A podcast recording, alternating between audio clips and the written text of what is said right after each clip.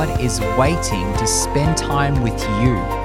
Let's lean into His presence and hear His voice. Welcome to 5 Minutes with the Father. As usual, it is so good to have you join me today. My name is Nick. I'm really glad we can spend five minutes with the Father together. And today we're going to start a journey of going through the book of Colossians. I've been spending time in that book personally lately, and there's just so much good stuff in there. I just couldn't help but share it with you and I as well. And so I thought we could just, as we soak in that over the coming days and weeks, just do different um, exercises. Sometimes it might just be reading the scripture and using that as our time of prayer. It might be different Lectio Divina exercises. It might be using our imagination uh, to just encounter God. There'll be lots of different ways that we do that. But today I want to start with Colossians 1, verses 9 through 11. This is actually a prayer that the Apostle Paul, who wrote this book, uh, he was expressing a prayer that he prays over the church in the city of Colossae. Colossians is called that because it's written to the people of Colossae.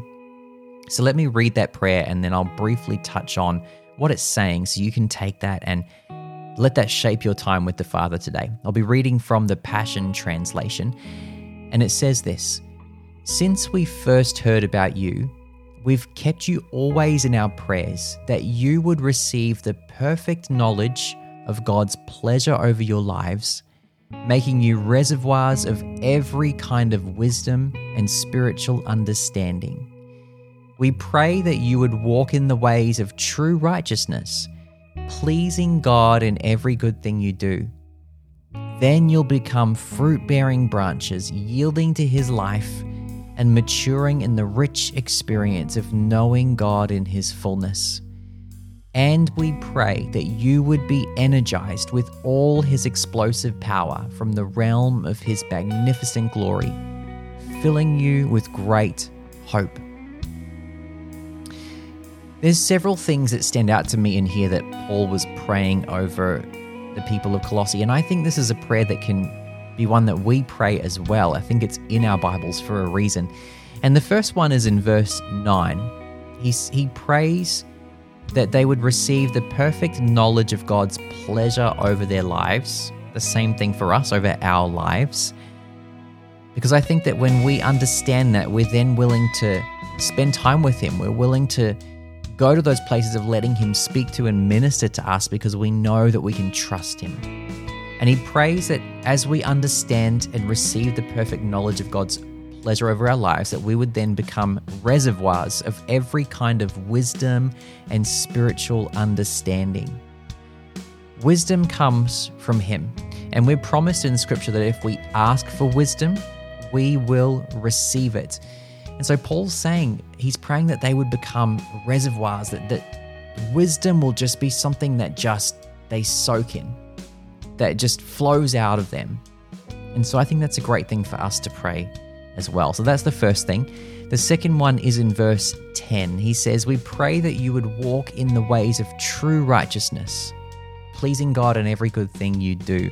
In other words, walking worthy of the Lord is one way of describing it, or reflecting and representing Him in our actions. He's praying that they would just reflect God through their thoughts, their words, and their actions. And as that happens, that they'll become fruit bearing branches, that the fruit that flows from His life, their lives, will just flow out of them and continue to help them to mature and become more and more like Christ. And it's like this perpetual cycle that as they, they walk in the ways of God, that they will become more and more mature.